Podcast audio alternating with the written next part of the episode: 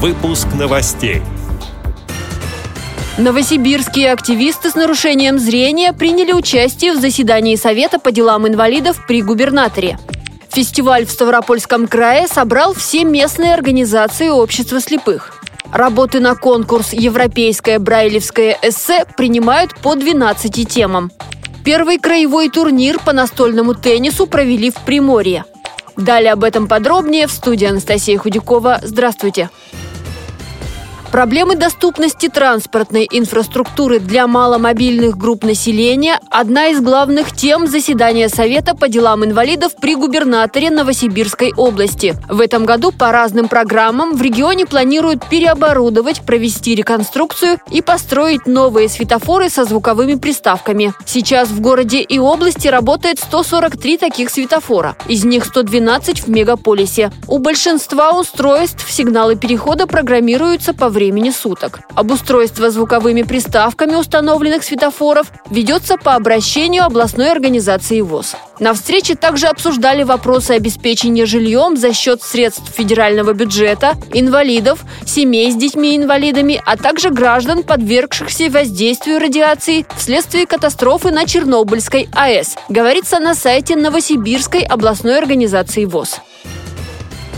В Ставропольском крае прошел фестиваль «Между прошлым и будущим». Представители всех 12 местных организаций общества слепых собрались вместе, чтобы обсудить важные проблемы реабилитации незрячих людей региона. За четыре дня ставропольские активисты посетили интерактивный выставочный комплекс «Россия. Моя история». А на семинаре в Ставропольской краевой библиотеке смогли поговорить о проблемах обучения незрячих региона, чтению и письму по системе Брайля. Гости познакомились с выставкой народно-прикладного творчества, проявили себя в интеллектуальной игре, посвященной Великой Отечественной войне. В рамках фестиваля прошел краевой этап конкурса «Салют Победы». Все завершилось торжественной встречей активистов с руководством организации по случаю 85-й годовщины ее образования. Председатель Ставропольской краевой организации ВОЗ Анатолий Донцов отметил, что активисты в регионе объединились гораздо раньше. Исполнилось 85 лет со дня создания Ставропольской краевой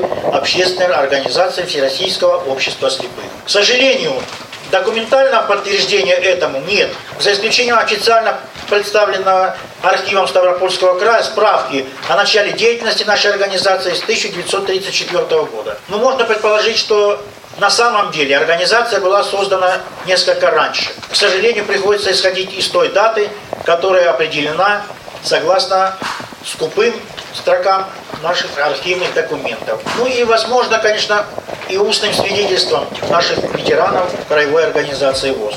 Материал для выпуска новостей на радио ВОЗ подготовила наш общественный корреспондент Вероника Филиппова. Конкурс «Европейское брайлевское эссе» проводят по 12 темам. Среди них Брайль и искусство, забавные истории о Брайле, Брайль и доступ к туризму. Авторы могут присылать работы от первого лица, а также в формате письма и интервью не позднее 31 июля. Работы следует направлять в Национальную отборочную комиссию России. Адрес Москва, Новая площадь, дом 14. Электронная почта касикова собака воз.орг.ру или бердников собака воз.орг.ру. Телефон для справок 8 495 623 70 81.